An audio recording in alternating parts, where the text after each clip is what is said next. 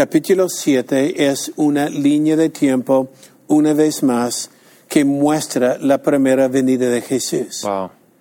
que muestra ah, lo que Jesús ah, prometió, lo que Dios prometió. Vendrá el Mesías Yeah. en el cuarto reinado, el anciano de días. Cuando dice se sentó, es como un juez que se senta en su corte. Ok, es, en otras palabras, el martillazo a la mesa, Yeah. ya dije, está juzgado, Yeah. archivado. Uf. El juez se sentó.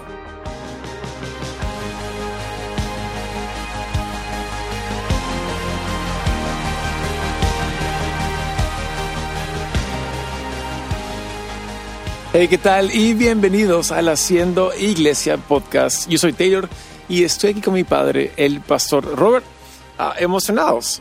Seguimos en Daniel, sigue la pizarra y vamos a entrar a, creo que, la carne, ¿no? De, de lo que es la enseñanza.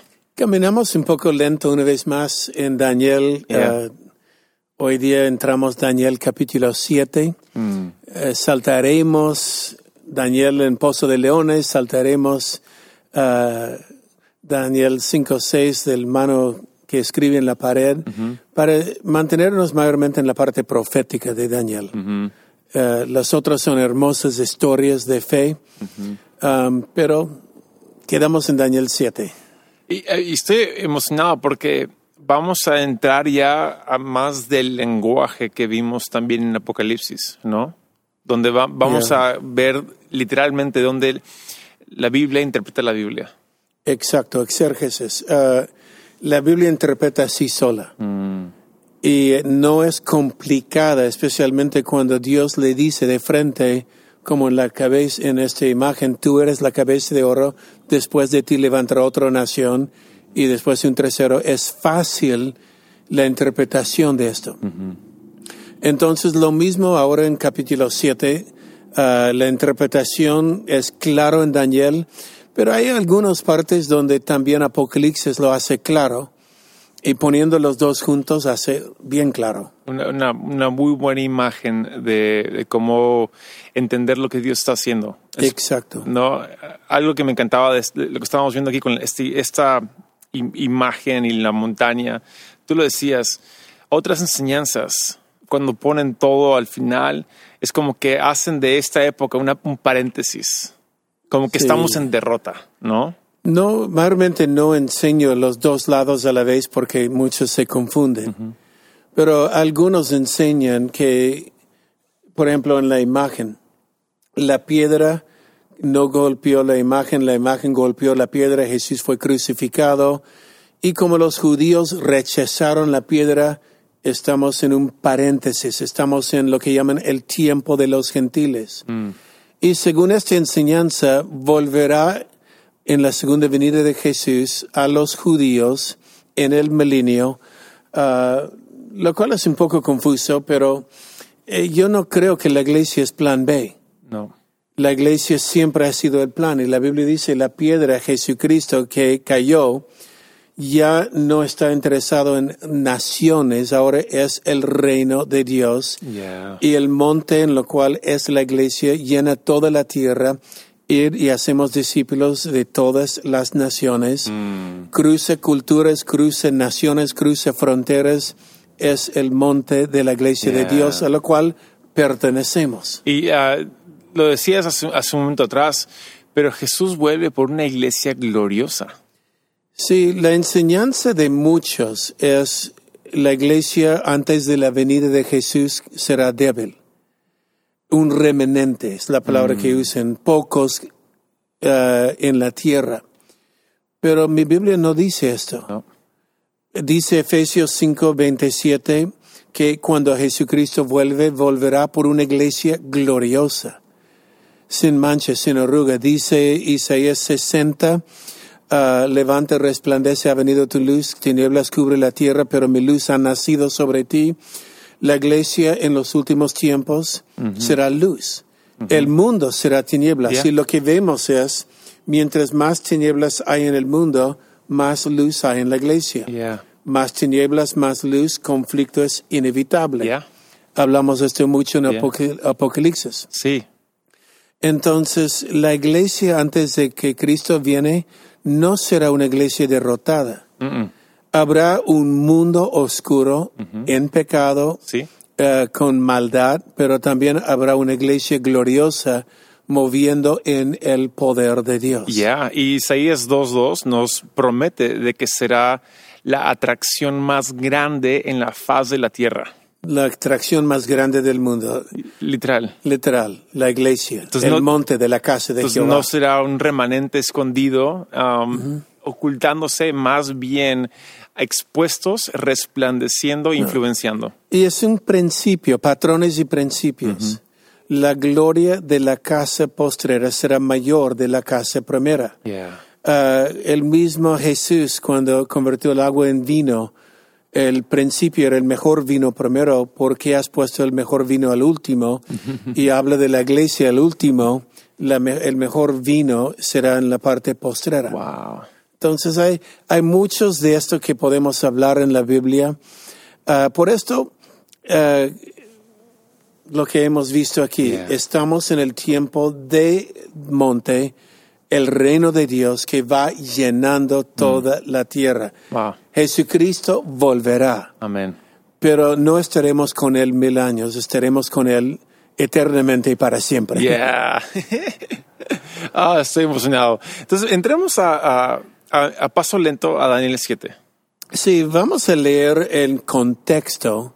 Daniel capítulo 7 y Daniel capítulo 8 son parecidos pero muy distintos. Um, y Daniel capítulo 7 es otro de estas profecías acerca de la primera venida de Jesús tan claras, tan eh, literales cuando lo traducimos literalmente. Um, ¿Cuál es este ley que hemos dado en Apocalipsis? Muchos interpretan ah, simbólico hasta que tiene que hacerlo literal. Nosotros interpretamos literal hasta que tiene que hacerlo simbólico. Es tan literal lo que fue Daniel capítulo 7 que una vez más, como Dios cumplió tal como Él dijo, sabemos que Él es fiel a su palabra. Wow. Ah, Vemos Daniel capítulo 7, verso 1 en adelante, se llama de cuatro bestias. Sí. Es- Vemos. está interesante. Dice así, anteriormente, ah, durante el primer año del reinado de Belsázar de Babilonia, Mire, solo vale la pena mencionar el reinado de Beltasar. eh, es el primer rey ah, persa. sí, Ok, ya en capítulo 6, ah, Babilonia cae. sí, Y vemos Daniel seguía siendo gobernador, príncipe, eh, tanto en el posterior tiempo de Babilonia y los primeros años de Babilonia bajo media persa. Eh, recuerda, Daniel en capítulo 6 dice, "A tu reino será quitado. Hay un mano que escribe en la pared ah, y habla de la caída de Babilonia y la llegada de medio persa. sí. Seguimos ahora. Es bien curioso eso. Daniel dice así, Daniel tuvo un sueño y vio visiones mientras estaba en su cama. Puso el sueño por escrito y esto es lo que vio. Esa noche, en mi visión, yo, Daniel, vi una tempestad que agitaba la superficie de un gran mar, con vientos fuertes soplando de todas direcciones. Del agua surgieron cuatro bestias enormes, cada una diferente de la otra. La primera, la primera bestia era como un león con alas de águilas. Mientras yo observaba, le fueron arrancadas a- las alas y quedó de pie en el suelo sobre sus dos patas traseras, como un humano, y se le dio una mente humana. Luego vi una segunda bestia que se parecía a un oso.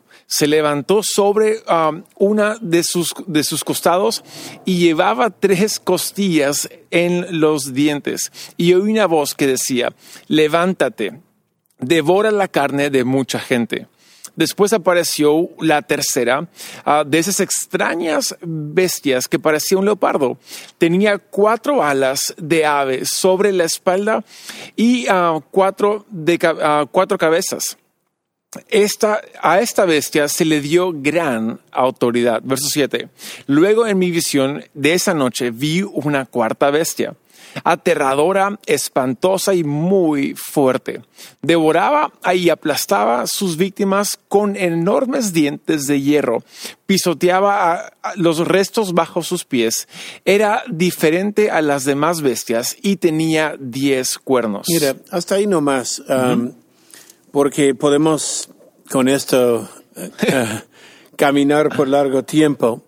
Pero cuando hablamos de tipos, modelos que vemos en Daniel, que también vemos en Apocalipsis, comenzamos en el verso 1, dice, yo estaba mirando en su lecho, literalmente estaba relajados, de pronto veía este sueño, esta visión, que uh, le dice el verso 2, yo miraba la visión de la noche y hay aquí cuatro vientos que combatían el gran mar. Observa nada más cuatro vientos que combatían el gran mar. Wow. Leemos, eh, para, como digo, interpreta Daniel Apocalipsis, Apocalipsis también interpreta un poco Daniel. Leemos uh, Apocalipsis 17, 15. Ok. Apocalipsis capítulo 17, 15. A ver. A ver si lo tienes ahí. Sí, acá está. Uh, dice sí, luego el ángel me dijo, uh, las aguas donde la prostituta gobierna representar, representan grandes multitudes de cada nación y lengua. Ok, las aguas donde sentaba la ramera. Si seguimos leyendo el verso 16, dice, habla de los cuernos del bestia. Ok, es interesante porque recuerda cuando estudiamos uh, Apocalipsis, Babilonia, la ramera, la parte que seduce cristianos. Sí. Uh, pero las bestias, hay en Apocalipsis dos bestias, bestia del mar, bestia de la tierra, uh, está sentado sobre Babilonia, pero dice um, las aguas donde sentaba ella era, observa, naciones, lenguas, muchedumbres, Sí. multitudes de personas. Yo a veces tomo esta imagen. ¿Alguna vez has visto una manifestación grande uh, de, de personas, una demostración grande por televisión o en persona? Si lo ves desde un punto de vista alto, por ejemplo, un edificio mirando la calle, eh, la muchedumbre parece un mar turbido. Yeah. Y este es exactamente lo que está hablando Daniel 7. Cuando dice, ah, miraba en la visión de noche y cuatro vientos can- ah, combatían en el gran mar. La Biblia dice el mar donde salen las bestias de Apocalipsis, el mar donde salen las bestias de Daniel, es naciones, muchedumbre, Yeah. es este mar en tumulto. Ah, es un mar movido. Wow. Y vemos a veces el mundo está bien movido. Yeah. Um, por ejemplo, delante del trono de Dios hay otro mar, mar de cristal, pacífica, Wow. okay, cristalina, y, eh, con fuego. Habla del mover del Espíritu Santo dentro del paz que hay sobre el mar frente al altar. Pero el mar del mundo es un mar turbido Yeah. muchedumbres, gente, naciones, y como resultado del mar siendo turbido, levanta bestias. Yeah. Wow. Lo mismo podemos hablar hoy día, eh, cuando el mar es turbido, levanta bestias. Yeah. Levantan cosas, levanta nación contra nación, pueblo contra pueblo, personas contra personas, familias contra familias. Cuando el mar es turbida y lo que el enemigo trata de hacer es turbiar, turbar el mar. El mundo está turbido. Y por esto se levanta cuatro bestias. Ahora, aquí las bestias tienen su descripción. Sí. Ok. Um, las bestias aquí mismo dice, uh, son cuatro reyes. El verso 17 creo. Um, sí, estos cuatro grandes bestias son cuatro reyes que se levantarán en la tierra. Ahora, al pisar. Ok. Emocionante. Um, aquí tenemos la, la imagen. Sí. Ok, en la imagen Babilonia, la cabeza de oro, media persa, los brazos de plata. Sí. Grecia, bronce, los muslos. Roma, las piernas y pies, ah, y, que es barro y barro cocido, o hierro y barro cocido. Roma. Cuatro naciones, cuatro reinados que dominaba la tierra. Lo mismo aquí, sino que Babilonia ahora, y ni voy a hacerlo bien, es el león. León, ok. con alas de águila. No está mal. Parece un pony. ok. Ok. Bueno, es un león. Es un león, amén. Ok. Tengo que poner. Eh, y este es Babilonia. Ok, Babilonia es el león con alas de águila. Luego hay un oso, y Dios mío, ni voy a intentar con esto. Ok, hay un oso, no está tan mal. Y es curioso porque dice, ese oso está en un lado más que el otro, medio persa. Conocemos que era más los persos que los medios Es verdad. de- en, el- en la historia. Lo mismo aquí hay dos brazos, Wow. medio persa. Aquí el oso, um, lo que vemos es medio persa. Y luego tenemos el leopardo. Ok, ni lo voy a poder dibujar esto bien. Um, su colita, sus patas y cuatro cabezas en esto. Wow. Esto es Grecia y alas, ¿ok? Cuatro alas. um, esto es Grecia y es interesante porque cada uno de estos animales describe el reino. Es verdad. Ok, Sí. el león, rey de la selva. Ok, el la potencia más grande, Babilonia en toda su gloria. Elegante también. Ya, la elegancia eh, de, de todo esto es la cabeza de oro, el león. Medio persa, un poco más débil, pero igual fuerte como un oso. Yeah. Ah, tiene tres costillas en su boca. Algunos dicen son las tres naciones que había conquistado. Wow. Um, y tenemos medio persa como el oso, no tan fuerte como el león, pero se para bien frente a un león si tiene que hacerlo. Luego el leopardo. El leopardo habla de la velocidad Yeah. de este ah, reinado. Grecia. Y conocemos en la historia Grecia bajo ah, Alejandro el Grande, el primer general er, rey de, de Grecia, conquistaba velozmente. Y es curioso porque tiene cuatro cabezas, es un leopardo. Alejandro el Grande murió joven y cuatro generales tomaron su lugar. Y estos cuatro generales lo pueden estudiar eh, si desea, pero dividieron el reino de Grecia en cuatro. Y luego tenemos Roma. Aquí es un bestia sin descripción que tiene diez cuernos. No lo voy a... Dientes que devoraba mucho, daba terror. Eh, no hay descripción de esto eh, y mi dibujo es peor.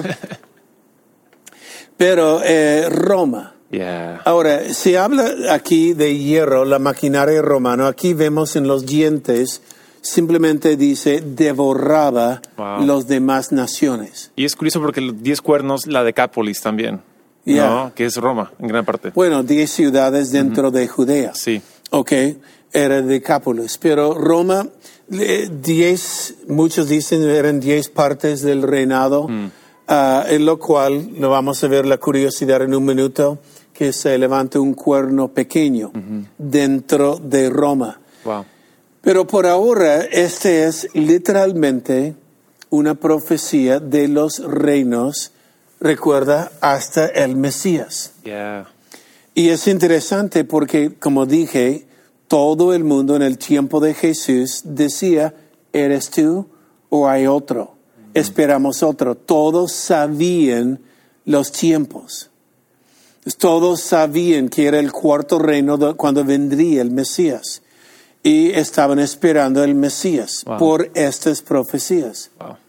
Ahora, lo que solo quiero mencionar es el agua, que son naciones, muchedumbre, gente, y bestias que se levantan. En Apocalipsis hay dos bestias distintas de estos. ¿Ok? Y recuerda, las bestias son filosofías o reinos no literales King Kong y Godzilla. Yeah. ¿Ok? sí, que se pelean. Yeah. En Apocalipsis era la bestia de la tierra, la bestia del mar. La bestia de la tierra habla de falsas religiones, la bestia del mar habla de gobiernos, nacio- naciones, muchedumbres, y cómo se ha levantado para oponer a la iglesia. Estos no necesariamente se opone a la iglesia, aunque el cuerno pequeño sí, que vamos a estudiar, pero son bestias que se levanta del mar Wow. distinta. Babilonia, Medio Persia, Grecia, Roma. Jesucristo vino en el tiempo romano. Yeah. Ahora, podemos leer un poco más de Daniel capítulo 7, porque como aquí llegó la piedra cortado sin mano, ahí vamos a ver Jesús en capítulo 7. A ver, déjame llegar a Daniel. Daniel capítulo 7, creo lo dejamos en El verso 8. verso 8, sí. Mientras yo miraba los cuernos, surgió de pronto otro cuerno pequeño entre ellos. Ah, tres de los primeros cuernos fueron arrancados de la raíz para darle lugar al nuevo. Este cuerno pequeño tenía ojos que parecían humanos y una boca que presumía con arrogancia. Ah, verso 9. Ah, perdón. Yeah. Ah, verso 9. Mientras obs- mi- observé mientras colocaban unos tronos en su lugar y el anciano se sentó a juzgar. Su ropa blanca era como nieve. Ah, su cabello se parecía a lana más pura. Ah, se sentó sobre un trono ardiente con, con ruedas en llamas y un río de fuego brotaba de su presencia. Millones de ángeles lo atendían. Muchos millones se pusieron de pie para servirle. Entonces comenzó la sesión del, tri- del tribunal y se abrieron los ojos. ¿Continúa? Sí, sigue. Yo seguí mirando porque podía oír las palabras arrogantes del cuerno pequeño. Seguía mirando hasta que mataron a, la cuarta bestia y su cuerpo fue destruido por el fuego. A las otras bestias, tres bestias, se le quitaron la autoridad, pero se les permitió seguir con vida un poco más. Mientras continuó mi visión esa noche, vi a alguien ah, parecido a un hijo de hombre descender de las nubes del cielo y ah, se acercó el anciano y, lo llevaron a su presencia. Se le dio autoridad, honra, soberanía sobre todas las naciones del mundo para que lo, obedecieran de, toda, de todos los para que lo obedecieran los de toda raza, nación y lengua. Su gobierno es eterno, no tendrá fin, su reino jamás será destruido. Eh, quería llegar a ese y vamos a masticar toda esta porción en un par de podcasts. Wow. Porque hay tanto teología ahí, hay tanta belleza en Mucha. esto. Pero, y es curioso porque mi generación, Biblia, tu generación, Sí. tu iPhone con la Biblia, este, lo que quiero mencionar es el anciano, ¿ok? La Biblia dice de ese bestia, Roma, había diez cuernos, pero tres de ellos cayeron y levantó un cuerno pequeño con ojos y una boca que habla grandes cosas. Ahora, eh, en, el, en el cuerno pequeño, vamos a estudiarlo más en el futuro, es el anticristo. Conocemos esto, o un estilo, tipo de anticristo. Recuerda que el anticristo está con nosotros desde el huerto. Sí, es cuando Satanás dijo a la mujer, tú puedes ser como Dios. ¿Ok? Es el objetivo del anticristo, según Sí. Tesalonicenses, el apóstol Pablo, cuando él quiere sentarse en el trono de Dios como Dios, esto es lo que hace el anticristo. Eh, él quiere, es lo que Satanás dijo a Jesús, adórame aquí en el desierto, Yeah. nadie te verá. Quiere sentar en este trono donde recibe alabanza. Ahora, Y es importante rec- recalcar eso porque muchos piensan que el anticristo es algo del final, pero como tú bien lo dices, es algo que estaba desde el jardín de Edén. Desde el jardín, eh, Juan mismo dijo, hay muchos anticristos entre nosotros. Um, yo sí creo, antes de la venida del Señor, vendrá un anticristo. Uh, y podemos hablar de eso en el futuro. Uh, vendrá uno que tiene el poder del enemigo para engañar. Um, la- Pablo lo llama la- el hombre de perdición. Wow. Pero um, quedamos en Daniel porque el anticristo, lo que vemos aquí con el cuerno pequeño, uh, se levanta, pero antes de él hay un anciano de días. Sí. Tu versión dice solo el anciano. Me gusta la- el nombre anciano de días. Yeah. ¿Por qué me gusta el nombre? El anciano de días, cuando uno lo lea, es Jesucristo. Yeah. Está vestido de blanco, sus ojos de fuego. Es Jesucristo, el mismo Jesús que vemos en Apocalipsis. Ahora, eh, me gusta la palabra anciano de días porque literalmente traducido es el que es más anciano que días. Wow. En otras palabras, e- es Juan capítulo 1. En el principio era la palabra. La palabra existía en el principio. El principio es Génesis 1.1. En el principio era la palabra. En el principio es el inicio del tiempo, pero ya existía la palabra. Wow. Él ya fue anciano en el primer día. Por esto es el anciano de días.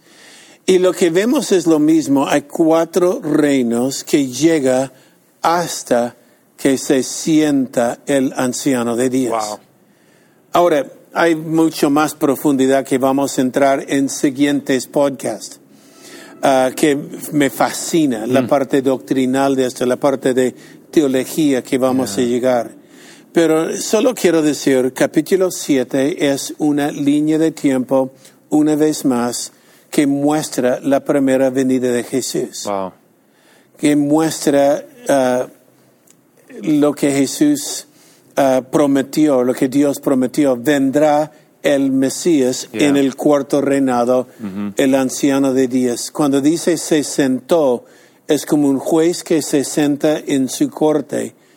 Okay, es, en otras palabras, el martillazo a la mesa, Yeah. ya dije, está juzgado, Yeah. archivado. Uf. El juez se sentó. Y lo que me encanta es que dice claramente que los cuatro bestias fueron derrotados. Derrotados. Wow.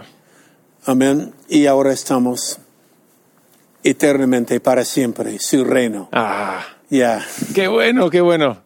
Creo que ya terminamos este episodio. Ah, si les ha gustado esto, compártelo con alguien. Creo que es muy bueno. No empiecen con este. Ah, mándeles el link de los anteriores. Cuando empezamos con ah, Daniel, quizás desde el, desde el 1, quizás sea una mejor opción. Pero igual, gracias por acompañarnos este lunes. Ah, los amamos, los queremos, estamos agradecidos.